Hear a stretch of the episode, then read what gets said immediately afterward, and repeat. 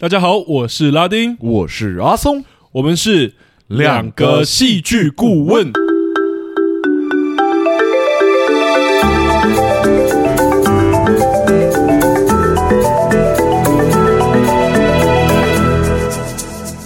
Hello，欢迎大家回到我们节目，又谢谢大家回来。哇！这一部是真的，可能是我们选的作品里面最久以前的作品。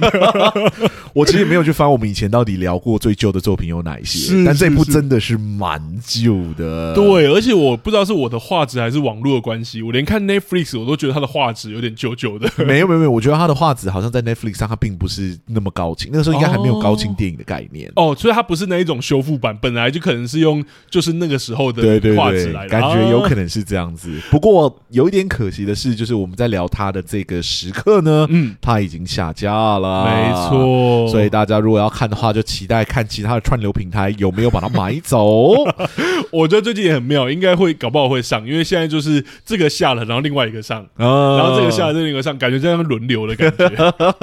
而且我在看的时候，我的确有一种，我觉得真的有一种年代感的感觉，包括它的议题或题材。是，当然当中有些地方我觉得还是蛮进步的，但是有些地方，例如说像为爱付出的结构等等的，真的是有一些很经典，虽然很老梗，但是很经典又怀念的结构。是，而且我记得我在看的时候是国高中的时候，啊、就是我在泰国的时候。嗯嗯。然后呢，我那时候是用我的电脑在看，然后我就放着，就是把它放出来。嗯、啊。对，声音放出来。然后我的室友本来在做自己的事，然后就听到金雅中在唱歌那一段啊。对，就一开始在唱，就是他再次回到录音室，然后再唱歌那一段。嗯。他们忽然就停下脚步，因为停下他们手边在做的事情，然后就说。等一下，那个那个音乐有点好听，哦，他们就跑过来跟我一起看，这样子，嗯、对，其实蛮有趣的。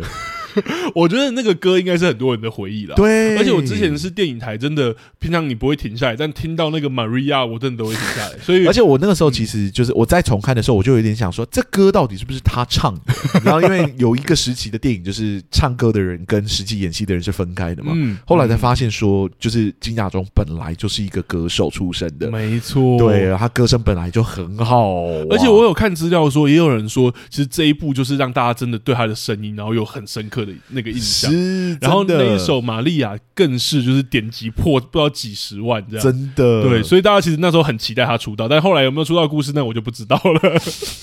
但我觉得点击几十万听起来没有很多哎、欸，没有，你要想是那个年代呢。哦，对啊，是是是，我记得那个反正就是有造成现象，甚至有很多人在讨论说他要不要出唱片，哦。但我知道那个好像就属八卦的部分的，我也没办法负查证的事实，负责任，真的很好听，对，我觉得很好听，但我还是很好奇说，就是虽然我们说这一部这一季要选一些经典的作品，但阿松，我们到底为什么会选择一个这么经典？没有，就是当时在想说有没有什么有知名度，然后在串流平台上好找，然后又是轻松好笑的作品这样子。然后我就在翻的时候，就忽然翻到这一部，我就想说，等一下这一部我之前有重翻一些片段，我记得。就是金洋中在里面的演技真的是非常好哦，所以我就想说，干脆把它排进来，我们就这一次来好好聊一下这部作品的戏剧结构吧。懂，而且也是就是很小的时候看，然后到后来看的时候的感觉和感受。是，但我其实很想要现在先问一下阿松的感觉跟看法，但我觉得我们等一下马上就要聊到了，我们就卖个关子好了。嗯，好，那事不宜迟，我觉得我们就进入我们节目的那个提醒喽。哦，对对对啊，今天是有赞助的。哇，今天聊经典作品有这个惊喜。我觉得还不错，是是是。那赞助我们的听众呢是新的听众，叫做小根这样子。然后呢，他的留言内容呢是，请继续用自己舒服和开心的方式。做节目啊，谢谢小根，我觉得这也是我们目前一直做到现在，其实还蛮开心的原因。真的，对，就是用我们，就是有点像我们之前一直讲的嘛，我们是诚实的节目，然后到现在都还能就是不畏惧主流的意见，不断的把我们的想法讲出来，我觉得有时候是蛮过瘾的。这样对，虽然我们会抖抖的，或者是我们还是尽量希望用就是客观的方式把这个东西呈现出来，嗯、但我觉得能够做到现在，都还是把自己的想法抒发，我是真的觉得是很开心的。谢谢小。跟就是鼓励我们继续这么做。阿里卡多哥塞吗？没错。好，那哎不对不对，这这是韩剧季。卡姆萨哈密达。是是是，要应景一下。而且我也觉得目前的作品，我们真的是看得蛮过瘾，真的好几部，真的都好喜欢哦。没错。这一部我自己当然也有喜欢的地方，那等下就要分享了。事不宜迟，我就请阿松来帮我们简介一下这一部《丑女大翻身》吧。等一下，我们还要做那提醒，忘光光，对不起。对，我们的提醒呢，就是我们的节目是主观的，以下有雷，请大家斟酌收听。没错。好，那我这边就赶紧来帮大家做一个简单的剧情简介啊！如果大家有点忘记了，我这边就来再讲一次。OK，没错，感谢《丑女大翻身》呢，是一部于二零零六年上映的韩国爱情喜剧电影，故事改编自日本漫画家铃木由美子的同名漫画。故事讲述着一名虽然有着天籁之音，却因为体型的关系迟迟寻找不到爱情的女主角江汉娜，为了改变自己的现状呢，因而进行了全身的整形手术，最终脱胎换骨，成为了有着绝世外表的珍妮。虽然呢，最后获得了前所未有美好的待遇哈，不过呢，他也在这过程中逐渐失去了他以往珍视的关系，让他呢陷入了极度的迷惘之中，最终踏上了一个开始寻找自己的那个旅程。嗯，没错，那他的故事就是这么简单。嗯、老实说呢，在呃这么久以后重温这部作品的时候，确实觉得这部作品在。题材上跟就是提倡的某种价值观上是有一点点老套的 啊，难免对对。不过我觉得还是要记住，这是二零零六年的作品，年代有点久远，所以呃，我在看这部作品的时候，确实有调试一下心情去欣赏它，然后调试好心情之后呢，我就觉得，哎，其实这个部作品在戏剧结构上面。还蛮有趣的，对，嗯、就是有些地方其实是做的蛮好的，嗯，对，然后就想说，那有机会的话，就可以跟我们听众好好分享一下这部作品戏剧结构做的有趣的那些地方有哪一些。嗯、那我这边就想说，先来问拉丁好了，这部作品呢，从戏剧结构层面来看。你觉得有没有什么值得跟我们听众分享的地方？好，呃，看完整部电影，其实感受上蛮复杂的，嗯，因为我很难单纯说它是好还是不好啦。是，让我说的更清楚一点好了。我觉得《丑女大翻身》有真的属于它自己的优点，但在结构上也有一些些问题，再加上我自己就是刚刚阿松讲的那个价值观的碰撞，是 在我看的过程中真的有在碰出来这样，所以看完以后我的感受算是微妙，就是有点复杂，嗯。但价值观的部分，我觉得我们可以留到第三个主题再聊。OK OK，来来来，第一个主题我就来分享一下，在戏剧结构上让我感觉很微妙的原因好了。嗯，如果是长期收听我们节目的剧友啊，看完《丑女大翻身》，不知道有没有发现哦，它其实融合了我们常提到的两个结构。嗯，一个是内在成长的旅程结构，就是刚刚阿松已经帮我破题了，超级清楚的旅程，寻找自我，没错，寻根之旅，没错。那另一个则是阿。阿松提过两次，就是在最近的技术的时候有提到的蝴蝶效应的灾难结构哦。这两个结构在这部电影里，一个表现的很不错，另外一个则有一些我们节目上提到的问题或疑虑，等下我们来分享一下。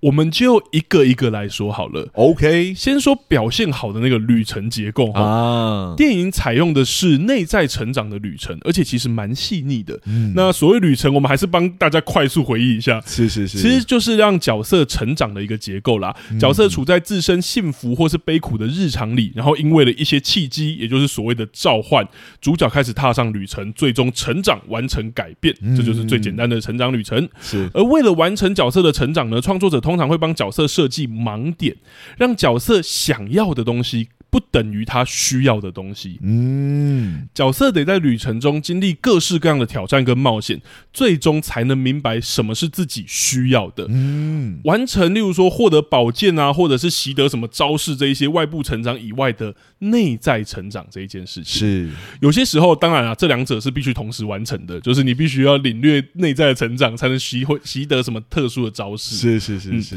丑女大翻身呢，则是一个典型的内在成长旅程。后。身形相貌不佳的江汉娜呢，工作是替身歌手，而且迷恋着经纪人韩尚俊。某天因为歌手的恶作剧，以及听到韩尚俊对自己的真实评价，就是又丑又胖啊之类的评价，而让他崩溃。想要寻死的时候，听到电话里整形医生的留言，让这一切成为了他的召唤，让他决定赌最后一把，踏上整形的这个旅程。那整形后，女主有机会接近韩尚俊，但其实这不是一个救赎，而是落入另外一个谎言里，因为韩尚俊对江汉娜的几句评价，让江汉娜忽略了韩尚俊过去对她的那些评论，又继续去追求并且迷恋尚俊，并为此扮演天然美女新人歌手珍妮。在这样的谎言里呢，她不仅伤害了一直以来的好姐妹，还在庆功会上面呢不承认自己失智的父亲，眼睁睁看着他被撂倒，看着他被曾经的好闺蜜带走，自己也一言不发。是，但最终的演唱会上，珍妮选择在众人面前承认自己并非天然美女，并在众人面前接受了那个从前又丑又胖的江汉娜。不过这样还不够吼，因为这样的成长只让我们看到好像她要改变而已。观众需要从主角的行动去领悟主角真正的成长是什么。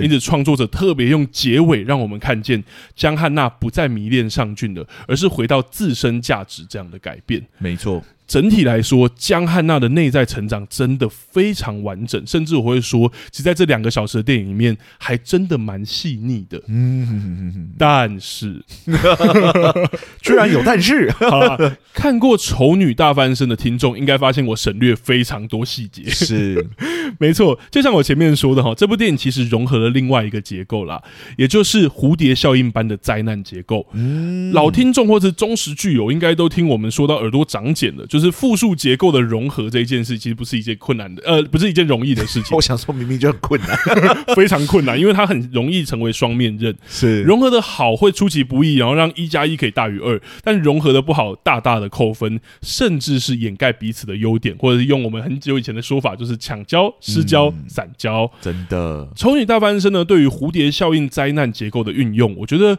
不至于掩盖掉整体优点啦，但的确有一些疑虑，我觉得等下可以拿出来讨论一下。嗯、简述这个结构哈，就是主角通常在前面会犯了一个小错，但因为不正面面对自己的过错呢，导致这个雪球越滚越大，最终小错变成风暴般难以解决的灾难。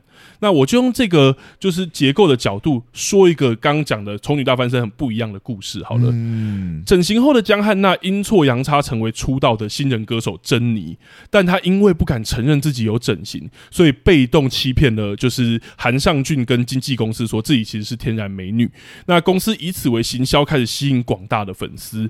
因为对于韩尚俊的好感啊，所以就是珍妮只能继续配合演出、出唱片啊，然后最后预计要开一场非常大型的演唱会。但纸包不住火，经纪公司收到了黑函，说只要珍妮开演唱会，就要曝光她天然美女的谎言，就是她其实是整形的，甚至知道她以前的长相。嗯，最终。黑函被公司高层发现了，然后珍妮骑虎难下，最终在演唱会向众人告白。听到这里，可能会好奇说：问题在哪？对啊，问题在哪呢？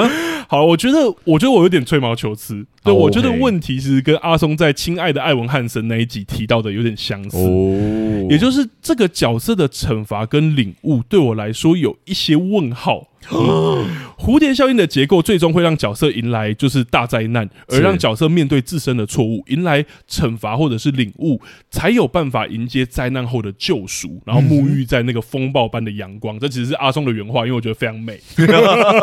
再讲一次，但如果我们仔细斟酌汉娜在演唱会的那一场告白跟后续行动，应该说这个就是创作者给他的那个惩罚跟领悟的时刻嘛，就是重返阳光，对，必须经历过一定程度的惩罚，这样。没错，没错，但我们便会发现，对这一点产生有点困惑哦，因为他的整段告白几乎都在服务成长旅程结构里面的那个需要，针对的是自己不是珍妮啊，然后忘记了汉呃汉娜这样的事情，觉得自己不该抛弃爸爸、好朋友还有自己，所以最终承认说自己是汉娜，并接受又丑又胖那个曾经的自己。嗯，但这个角色造成蝴蝶效应的错误到底是什么呢？其实是他对于粉丝跟经纪公司这件事情嘛，应该在于。欺骗跟利用粉丝的信任这一件事，但相关的内容在告白里面却没有被提及，或者该说，我们不知道在欺骗与利用粉丝这一点上，汉娜有什么成长。虽然他有说道歉跟对不起，但后面的内容都在于他遗忘自己这一件事情。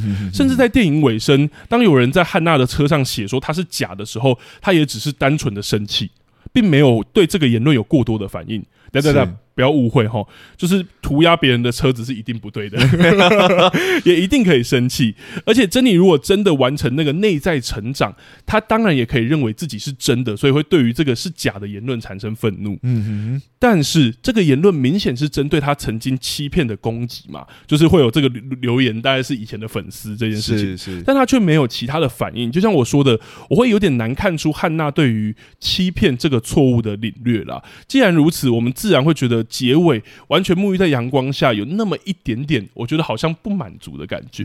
当然，我得承认，他跟亲爱的艾文汉森有一点明显的不同，是因为那些人就是亲爱的艾文汉森里面，他们真的有受伤害，身边所有的人都因为他这个谎言而去营造了一个过于庞大而没有办法被磨灭掉的存在，嗯嗯，以至于大家都忘记了。原本真的死掉的那个人，嗯，的一生或他所面临的痛苦，没错，就是他的错误的伤害有在《亲爱的汉文汉森》那一部电影里面被呈现，是是。而在这部剧里面，你说他这个信任跟就是这个欺骗有造成粉丝多大的伤害？我们好像或者说可能有，不过他没有呈现出来。对对，所以其实我们就会有一种，诶，所以这个道歉到底够不够？我们其实很难判断。对对对，对于唱片公司资方的代表，就是那个。看似很讨厌的那个老爸，这样子，所以他被伤害了，我们感觉好像也没有觉得怎么样。他在这部剧中实际有被伤，也有被他的行为伤害到的对象，就是他的爸爸，还有他的亲朋好友，对，闺蜜。对，以及他过往的自己，嗯，对，然后当然也有包含男主角，不过男主角的伤害是偏低的，在前面就已经稍微有被解决，就是他在跟那个男主角坦白的那一刻的时候，没错，或者被男主角揭穿的那个时刻，应该是他被揭穿的时候，嗯，对，那个时候才比较像是就是他面对男主角。呃，所给予的某种回应啊，或者怎么样，对于自我的批判等等之类，是某程度上在那一刻的时候，男主角的伤口就被抚慰到了。嗯嗯嗯嗯，在舞台上的那个时刻，对我来说，偏向是对于他的朋友，对于他的父亲，以及对于他自己的某一种伤害的。道歉，没错，而且其实姐，我会说他细腻也在这里，是，就是我觉得我好烦哦，就是我一，我一方面觉得不满足，但我一方面又觉得他很细腻，就是其实阿松刚刚讲的三方在那一个舞台上都有妥善的被处理，是，第一个是他的朋友出来，对，一开始没有，而且还一直给一些特写，对对，就是说那个空的麦克风，是是是是，然后后来突然有歌声出来的时候，我也想说谁的歌声，结果是朋友，所以这块被妥善处理了，对，然后父亲也有被妥善处理，对，就是父亲。上来，然后拿娃娃给他，然后又要被架走的时候，他就下去给他父亲一个拥抱。没错，证实了眼前这个人是我的父亲。对，在众人面前给他那个他原本不敢给出的承认跟拥抱。对，那对于自己当然也有那个环节嘛，就是放了他原本的影片，然后就看着剧影片说那是我，嗯，我有点忘记他是谁了。对，而且我觉得他细腻的地方是，我就。回到上礼拜，我们讲那个就是，请回答一九八八。是是是，我觉得真的韩国对于一些细节的镜头的处理好妙哦。嗯、他那一刻在放出来的时候，他其实是先拍大家的反应，是大家对于那一个后面胖胖的汉娜出来的时候，其实是有惊呼的。对，然后惊呼完之后，对，居然是。对，对他才说那是我，然后会再有一个声音跟耳语。我觉得对于这一块的处理好妙，就先让你知道说真的那样的自己很难接受，因为大家其实会有这样，尤其是你站在这个位置，是，但你还是选择接受了。所以我就说，我这样我真的不知道这部片我到底要骂他还是？我觉得当然价值层面上，我们来可以讨论说这样的呈现对于就是我们探讨。呃，容貌焦虑啊，或者说就是肥胖的过度歧视等等之类的，对对，我觉得都有延伸讨论的可能。我们会放到第三题来聊嘛？对，这个应该可以聊到对。不过，单纯从就是呃故事结构、故事结构来说，这个表现形式就是。透过观众的两次的反应来反映大家对这件事情本身的批判性，嗯，嗯，我觉得是有效的，没错，对，至少可以让人理解说他为什么这么长时间都没有办法那么直观的去接受以前的自己，嗯，对，以及他因为他在过程中的行为不是没有做选择的，他其中一个行为就是烧掉他以前的照片，嗯、就是说他必须跟所有以前的过往挥别告别，他才有办法真的迎接。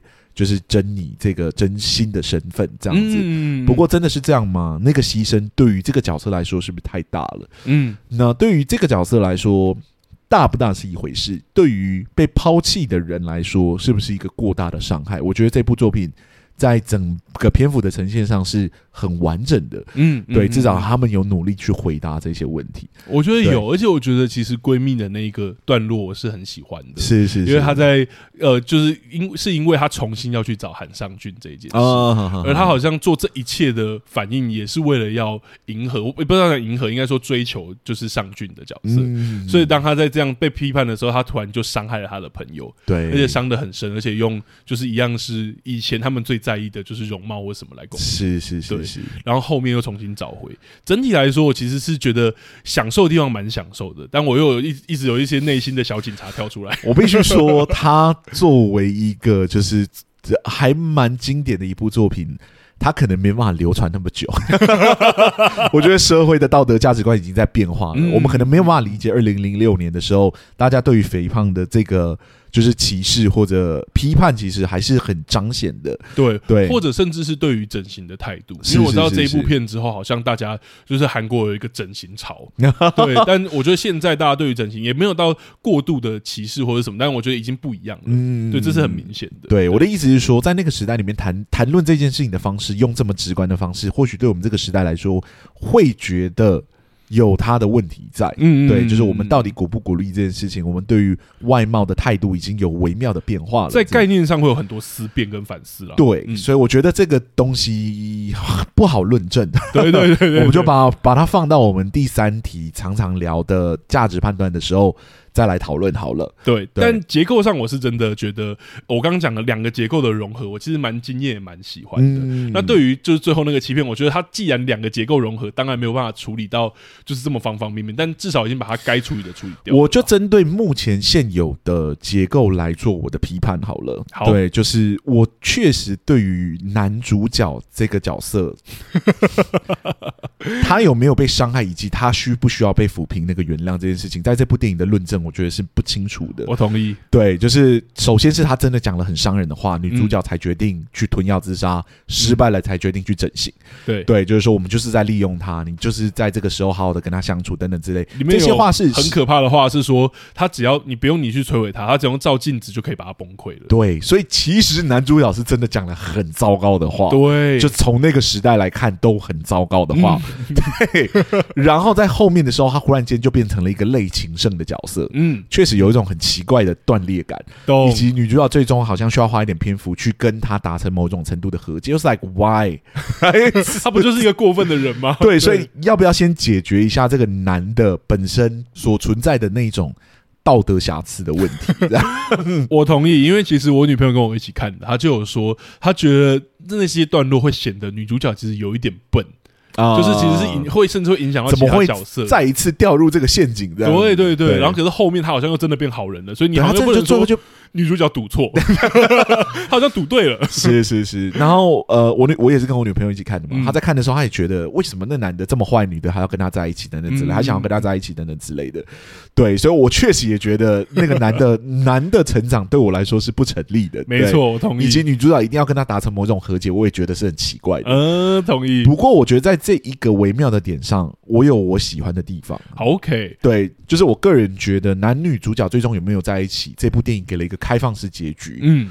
对于这个男的的道德瑕疵问题本身是有一点点帮助的啊，虽然我觉得，嗯，对我觉得没有让他们在一起，虽然有稍微解决我们前面所说的那个道德瑕疵，不过没有就从男生的角度来看，并没有真的解决，因为他最后真的被刑诉的太像一个好人了。没错，对，就是你也不给我一个他成长的过程，然后就跟我说，其实他一开始都是这么好的人，他那个时候。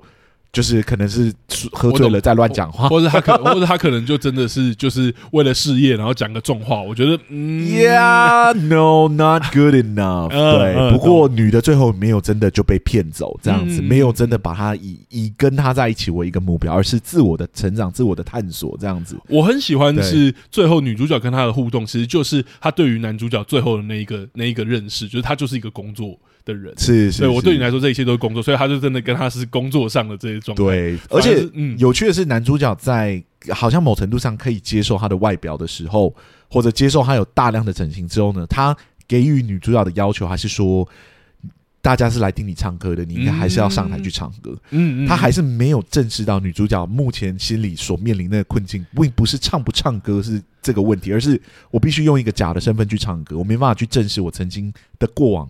的身份去唱歌这件事情，对他来说才是某种困惑，所以他自始至终都不是一个最正确的白马王子。对对，然后他没有跟这个不正确的白马王子在一起，我觉得有稍微解决掉 我不太能接受那个男主角的道德瑕疵的问题。我是觉得这点蛮厉害，而且我相信在那个年代要这样的结局，应该不一定是主流了。对，就你要说他这个爱情故事。通常会希望男女主角最终在一起，没错没错。不过这部剧男女主角没有在一起，我反而觉得，嗯嗯，I don't really care right now 这样子。好，我觉得我的部分就是讲结构，才两个结构的融合讲的差不多了。我还想要来问阿松一下，虽然你刚刚已经讲你喜欢的那个白马王子不是白马王子的点，但我觉得这部剧应该还是有蛮多经典结构可以分享。是是是。那我不知道你以戏剧顾问的角度，你整体对这一部片的感觉，或是有分享想要分享的地方。好，那翻到这部电影的上映年份的时候，还真的让我吓到。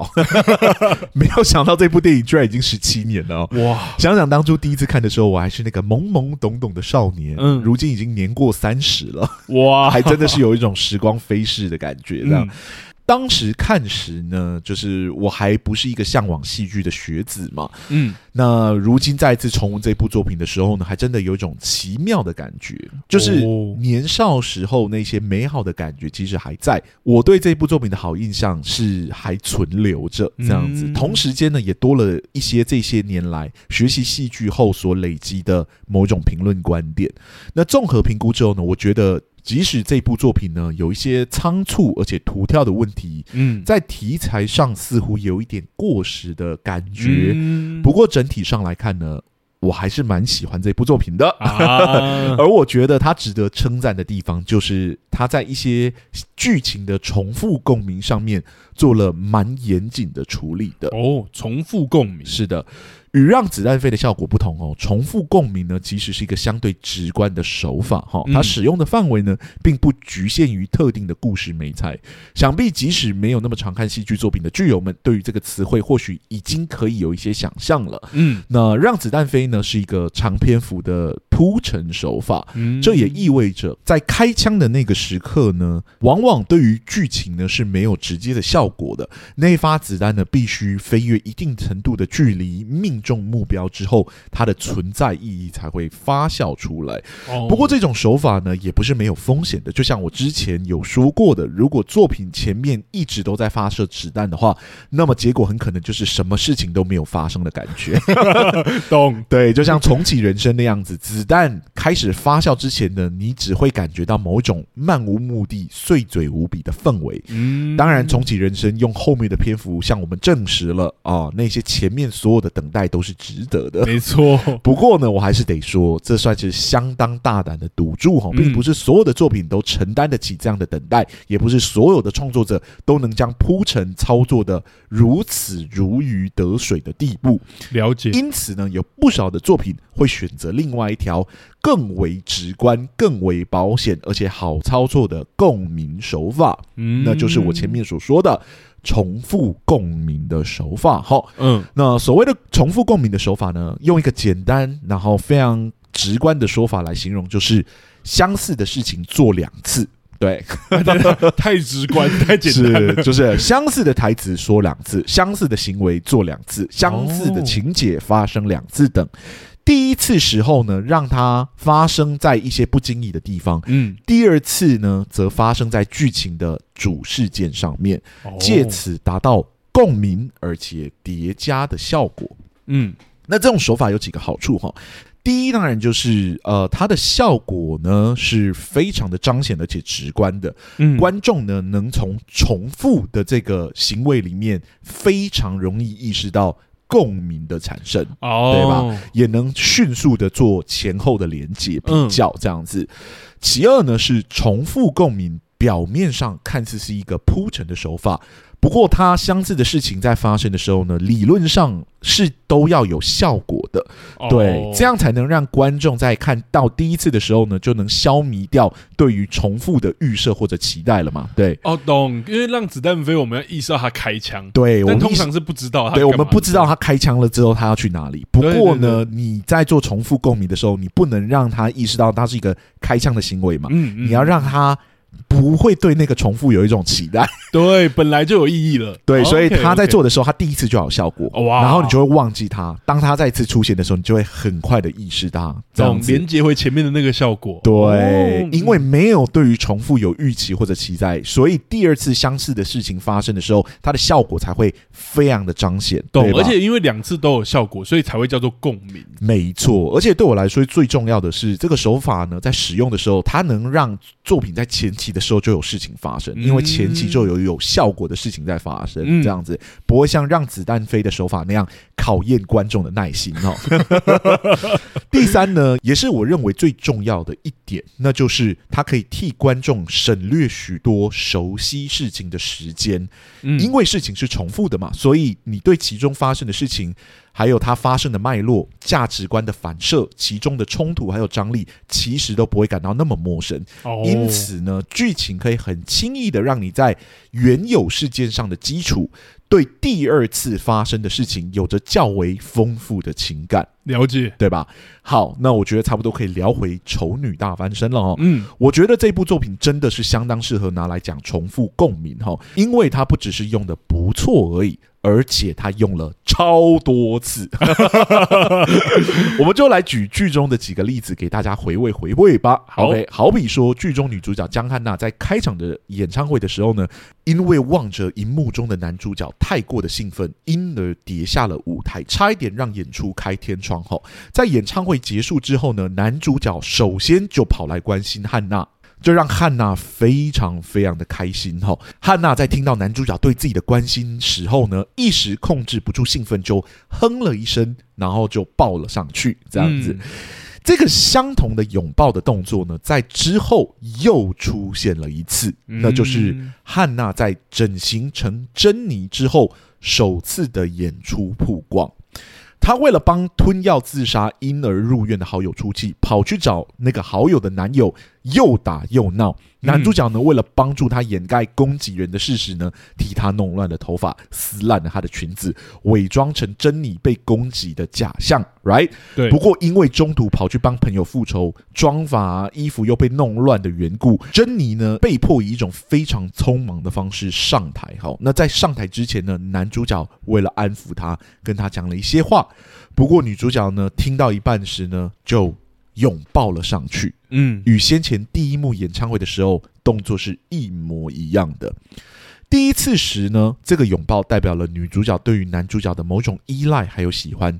同样的动作再次发生的时候，同样呢也代表着女主角对于男主角的依赖还有喜欢。不过此刻因为情境的不同，产生了一个更为浓烈的情绪。哦，嗯，这个动作瞬间多了寻求安全感的讯息，同时也呈现了女主角的某种慌张。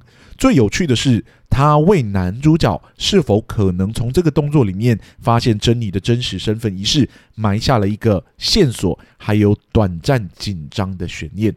嗯，又好比说，女主角在开头的时候呢，有透露她的副业其实是情色电话的专员，对吧？对，负责透过声音激起男生们的情欲。这件事情呢，在她变成珍妮之后，又发生过一次，那就是她在与男主角即将发生关系的时候，因为担心自己整形的事情可能被男主角发现，因而屡次抗拒男主角的抚摸。嗯，男主角在几次抵抗之后，就摸摸鼻子，选择放弃了。那这个时候呢，想要与男主角的关系加温的女主角呢，突然就来了灵感，就把男主角锁进了录音室，并以情色电话的方式跟他进行了互动。哈，所以那个情色电话的设定，还有他在做的事情就重复了嘛，对吧？既满足了不让男主角触摸的限制。同时间呢，也满足了拉近男女主角关系的这个目的，嗯，实在是一个令人意想不到而且有趣的重复共鸣的巧思。哦。当然还有太多太多其他的例子了，哦，好比说女主角与自己的狗啊，那个开枪躺平的互动，其实也发生了两次。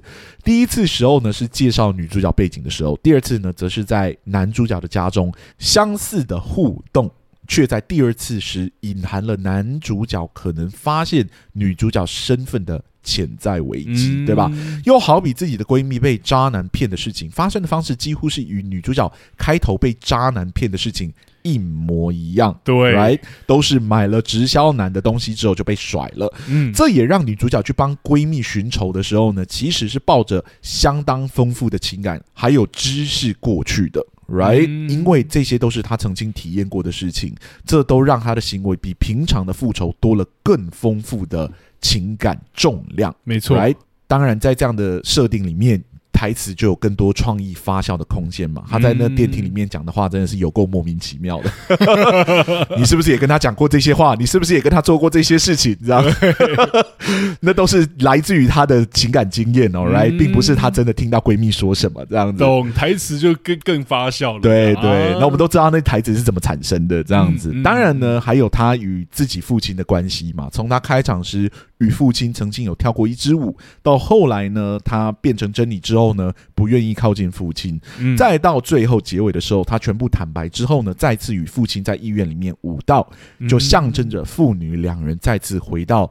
以前过往的关系这样子，对。总之呢，真的还有太多太多重复共鸣的细节在里面。如果大家有兴趣的话，可以再回味回味，就是用这个角度回味回味。哦、嗯，这样严谨的编排，其实都让这个故事有某种程度的完整感。对于我们这种喜欢观察作品结构的观众来说呢，就像是在观赏某种棋盘一样，既有趣又。满腹创意，必须说，我觉得是真的操作的相当好的哦。懂，我自己有蛮喜欢的共鸣的部分，就是我自己最喜欢的是跟踪。啊，就是他一开始，当他刚变，就是刚那个整形完的时候，然后他跟着那个男主角，然后被那个炸酱面的外送员 抓，然后到第二次的时候，这个跟踪又发酵了。可是这一次跟踪的对象变成他，被跟踪的是他自己，对，然后被那一个炸酱面的店员跟踪，然后因为他偷拍，然后他被抓到的时候，他就对男主角，你刚刚说那个台词的变化，是，是，他对男主角讲说，就是你懂那种跟踪的人的心情吗？什么？我觉得又好笑，可是又感动，因为情感是叠加的。真的，我前面知道他很忐忑跟踪的那个心情，嗯，然后甚至还把那个安全帽戴在头上，然后就跑走了。这样，他比任何人都可以理解那种对于别人爱慕只能偷偷藏在心里的那种感觉。没错，其实有很多层的意思。对，可是，在那一幕在发酵的时候，因为前面有叠加，所以就像阿松刚刚讲的那些。更能明白是叠加起来，不是只是台词第一次讲出来。是是是是，对，因为我们前面真的看到他在跟踪了嘛。啊，对，所以我觉得真的那个共鸣用的很妙，而且里面真的好多，真的。而我觉得跟让子弹飞的手法真的很不一样，因为让子弹飞的手法，我们有时候真的要做很。大量的论述，就是说，你看他那一刻的时候，其实开枪了，但观众不一定这样认为。对，对，其实你要不断的就是让大家知道说，哎，你看，看看这边开枪，你不知道他发生什么事，结果后来发酵了。嗯，那这样的比对之后，你才有办法理解这样子。对，不过在重复共鸣里面，其实。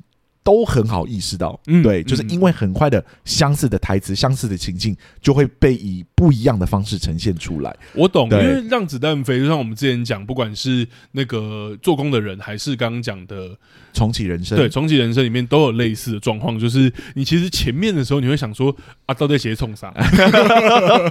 真的不好意识到，为什么突然要帮女儿买什么鞋子？这个为什么突然要聊这个东西？聊这个要干嘛？对，或者是重启人生第一集，我真的就。觉得前半集的时候我们有讲过，真的不知道你在瞎聊什么。真的，对，我甚至以为说，该不会这部剧红，就是因为他那个瞎聊很贴近，但模仿某一种生活感吗？哦，我的天哪，原来是这种作品，当时还紧张了一下。对，可是我觉得让子弹飞就有这个状况，因为子弹你一开始看不到，等他打中的时候，你才发现说啊，是。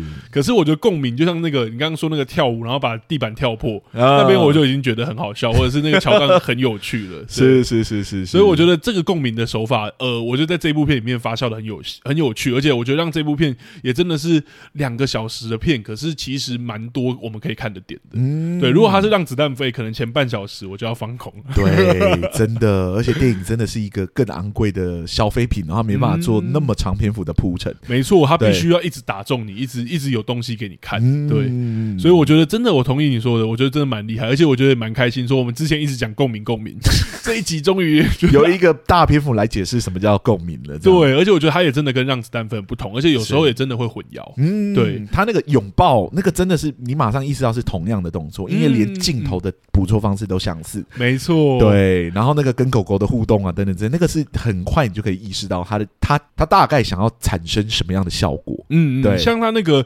在那个男主角家，然后遇到那个以前的狗狗，是他那个开枪光开下去都不用特写男主角的表情，我们已经很惊吓。对，我不知道啊，你怎么可以在他他怎么在他面前做这些？你不是要隐藏你自己的身份吗？大家可以自己自己想象。我那时候看的时候，我一样是跟我女朋友一起看，然后我在吃饭，然后看到那一幕的时候，我就啊一声出来。所以那个共鸣的效果是很快速连接的。是是是是是。所以我觉得真的蛮厉害。我同意你说，就我说他的直观是很重要的，就你要马上能意识到。不过那个直观本身背后还是要安放很多创作者的创意进去，它才会有效果。对，而且我其实觉得这一部它非常适合用共鸣这种，因为我们刚刚说共鸣其实就是两个，嗯，通常是两个为单位，而这一部。电影确实有女主角从原本的汉娜变成珍妮的过程，嗯、所以我觉得共鸣在这一部电影里面的使用，其实会有另外一个额外的联想效果。真的，就是演变前跟演变后，其实你可以看到几乎都是这样。嗯、对，原本是他在跟踪别人，虽然已经是变成珍妮之后，但那时候还没有真的有珍妮这个身份嘛。是是是，所以跟踪，然后后面被跟踪，嗯、然后像你刚刚讲的，就是前面的拥抱还是汉娜的拥抱，然后到后面变成珍妮的拥抱。真的，对，我觉得在这一部片里面使用更贴切。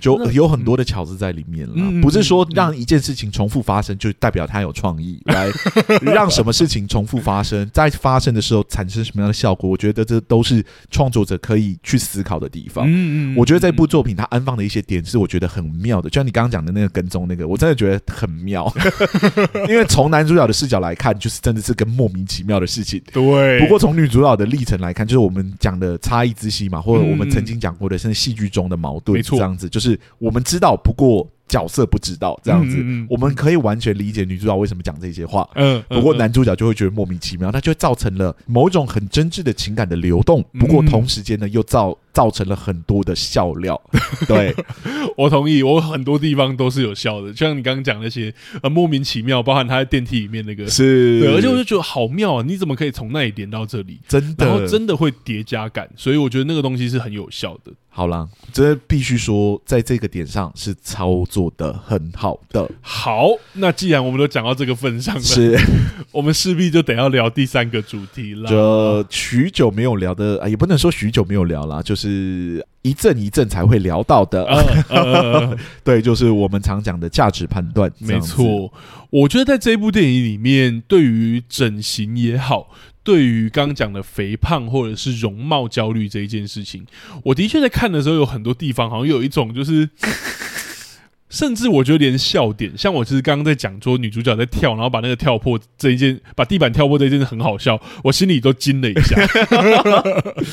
我觉得的确时代有点不同，然后我觉得这一次我其实有想要拉一个更高的东西出来讨论，就是。就是阿松觉不觉得电影有所谓时代价值？因为很多人说所谓的经典这一件事情，其实就是要每一个时代看，然后都很就是都都有效果。甚至有些人说，哦，戏剧有趣的地方就是经典可以永流传，是因为就是时代在变，但人永远不会变。是，可是我们从这部电影看到说人是会变的。我也好奇这一点。那我们可以先来聊说，在这部电影里面有哪一些时刻是你觉得，或者是我觉得，就是有点政治不正确或者什么，心里抖一下的那种状态。嗯、我可以先分享。是，就是在女主角一个最大的转折，就是我刚刚讲旅程的召唤，也就是她要自杀那一件事情的时候，是。那一刻，我是真的有觉得说，哇，那个年代感有出来，因为在女主角在她就是快要自杀、快要烧炭的时候，她突然就听到那个色情色电话的那个客人，刚好是整形医生，然后她就过去，然后她跟整形医生在讲的时候，最后就是整就是她就开始拿出整形医生那个色情电话的录音带，然后我原本以为她要威胁。可是他就把那个录音带全部扯掉，然后他就跟整形医生说，就是这有点像是我生命的最后一个挑赌注或价值，嗯，对，因为整形医生说你有可能会死，但他说这是他的赌注或价值。然后那一刻的时候，我瞬间有跳出来说，可是在这部电影里面，前面呈现他容貌这一件事情，其实没有那么呈现大众对于他的攻击，好像比较多的是于他在求爱这件事情上，或者是他，因为其实连他穿那个衣服，其实大家都没有那么批判他，是是，是，而所以好像是他自我价值这件事情的认定，或者是他对于爱情的追求这件事，好像就可以跟他生命相提并论。嗯，那个时候我一瞬间。有在跳出一个很不正确的语言，是 有那么严重吗？对，我觉得在动机的刻画上，我觉得确实是严重的啦，因为他就是被他很喜欢的人、很信任的人给深深的伤害了嘛。是是，对。不过借由就是去整形，大幅度的调动自己的就是外貌，外貌这件事情，究竟他的主要目的是什么？我觉得这部电影确实少了。这个东西，嗯、对，就是他是打算整形完之后干嘛？嗯，还是要去复仇吗？因为有些作品会这样做嘛，就是我就是要复仇这样子，嗯、我要整形让你没有意识到我是谁，那然后我甚至要用这个美貌然后去靠近你，对，然后勾引你，让你怎么样呢？这就是一个很扭曲的那种。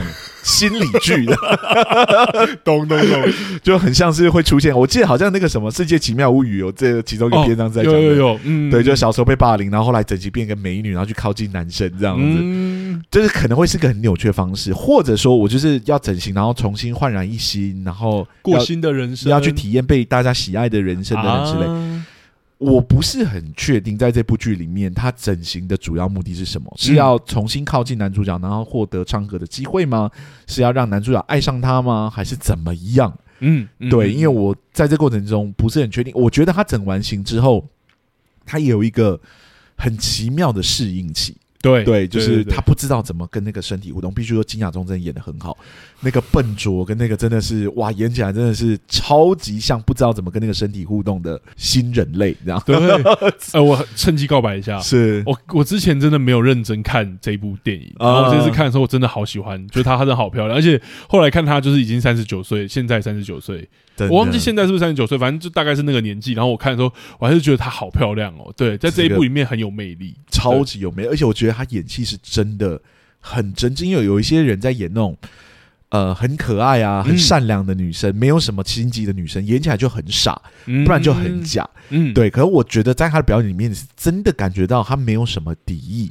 对，我觉得有那个至纯的那个东西，是那个至纯的那个形象，在她的身上。当然也有一个傻里傻气的特质，不过你不会是讨厌的那种，嗯、你不会觉得你代表了我，或者你代表了某一种对于容貌有焦虑的人，然后重新获得自信的那种傻里傻气，是我们不喜欢的。嗯，嗯对，因为我也曾经有一度对自己的容貌、自己的肥胖，好有有来上过我们节目的那个剧友，应该都知道，我们两个应该都会有这个状况。对，我也有曾经有过那个焦虑，也有过那个，然后我觉得那个不是那么好调整的。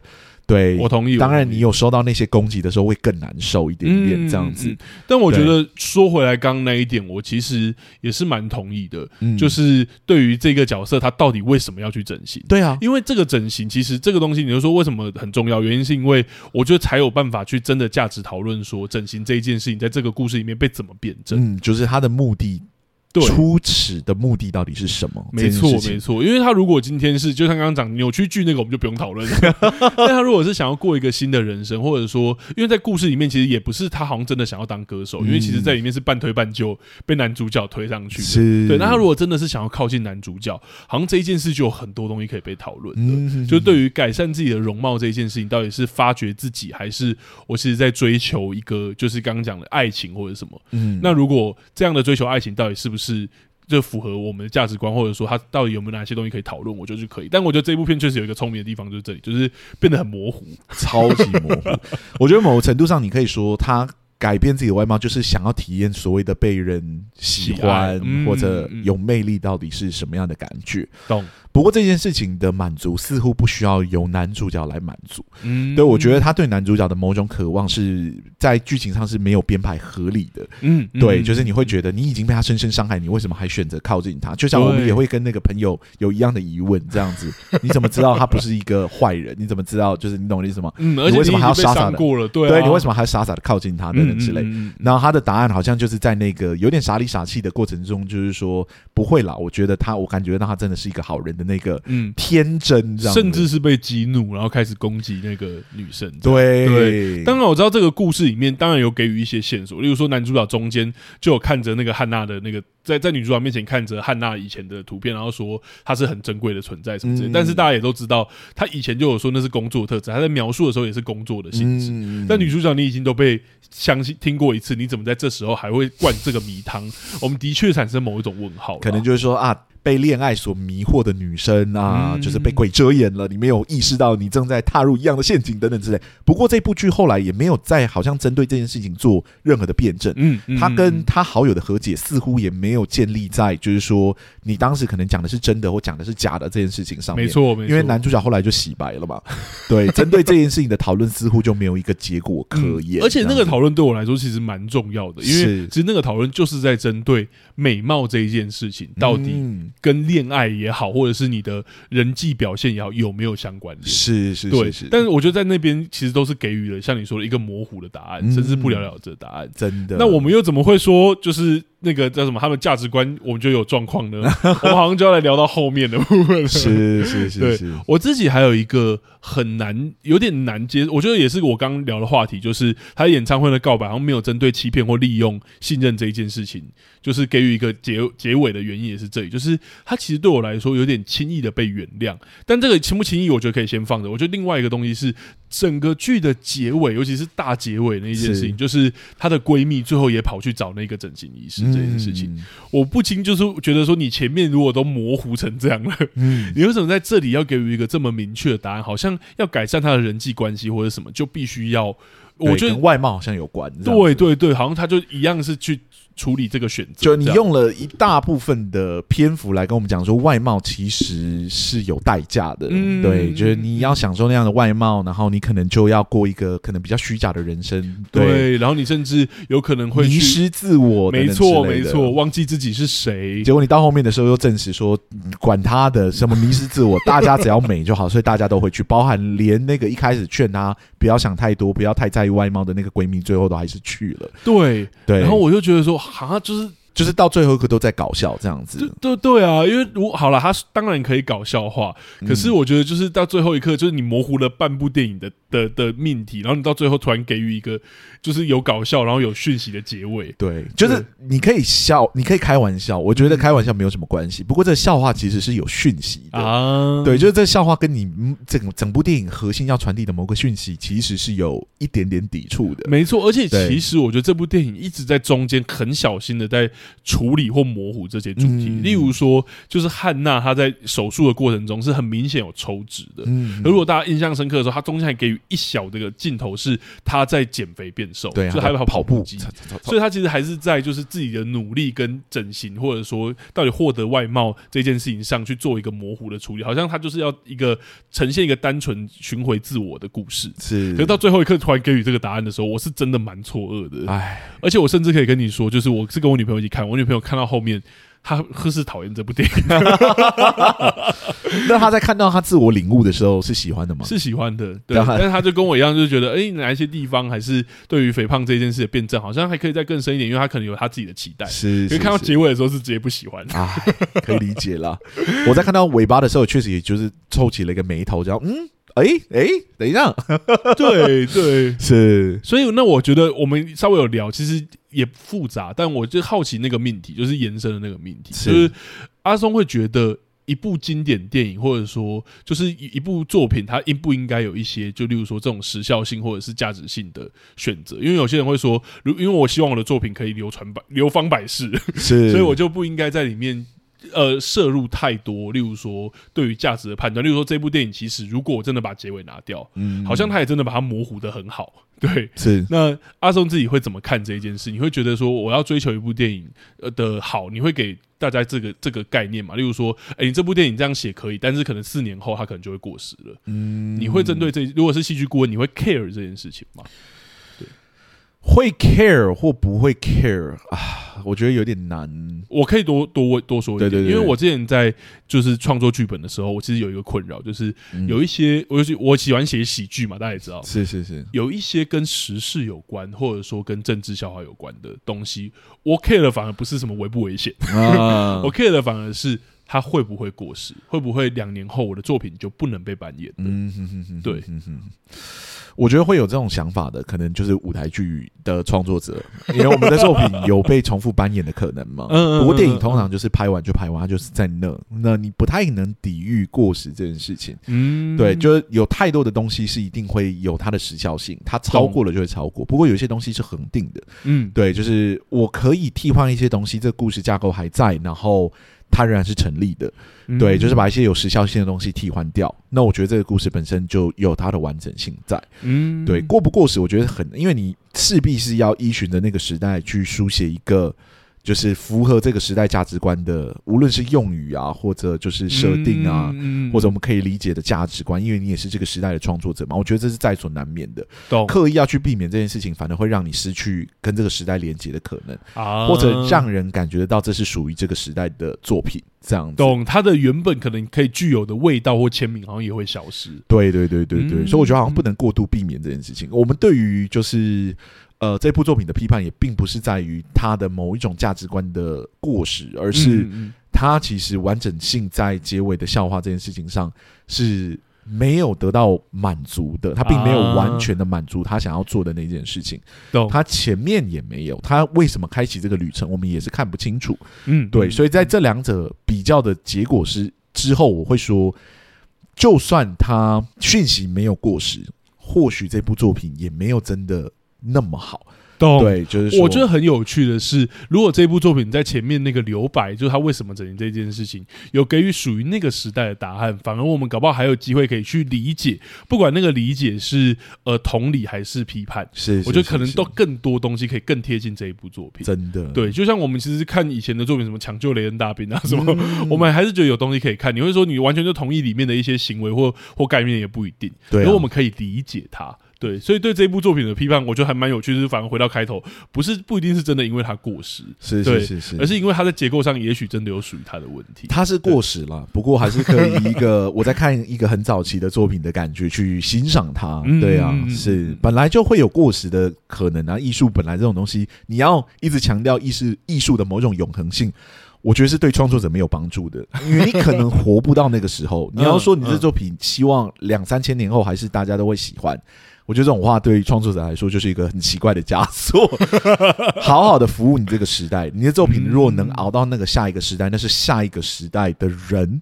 对，来决定的不是你这个时刻就可以决定的、嗯。嗯、啊，所以其实跟上一次我们讲《几回答一九八八》那个命题，虽然问题不同，但很像，嗯，好像还是在于创作者把自己的作品创作完整，是。属于你的作品是什么？我们在意的是作品的完整度了，我们其实很难去判断完整度以外的东西，嗯、像说这个作品会不会卖啊，这个作品会不会怎么样，会不会有永永 会不会五百年后？对对对，这些东西我觉得如果。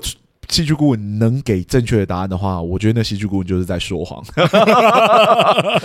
我同意，对，真的很难，真的很难判断。不过完整性是可以论证的，嗯、你可以讨论，就是一个作品的所有的元素是共鸣。出一个主题，懂对，是可以跟创作者慢慢论述出来。所以就像我们说的，我们对于最后那一个笑话，明明它只是一个笑话，但我们对它有所批判或或有所论述的原因，就是因为我们觉得在这个作品的完整度里面，它出了问题。没错，在你维持了大半部作品的情况下，你最后突然给他一个完全相反的结论。是是是是，咚咚咚咚。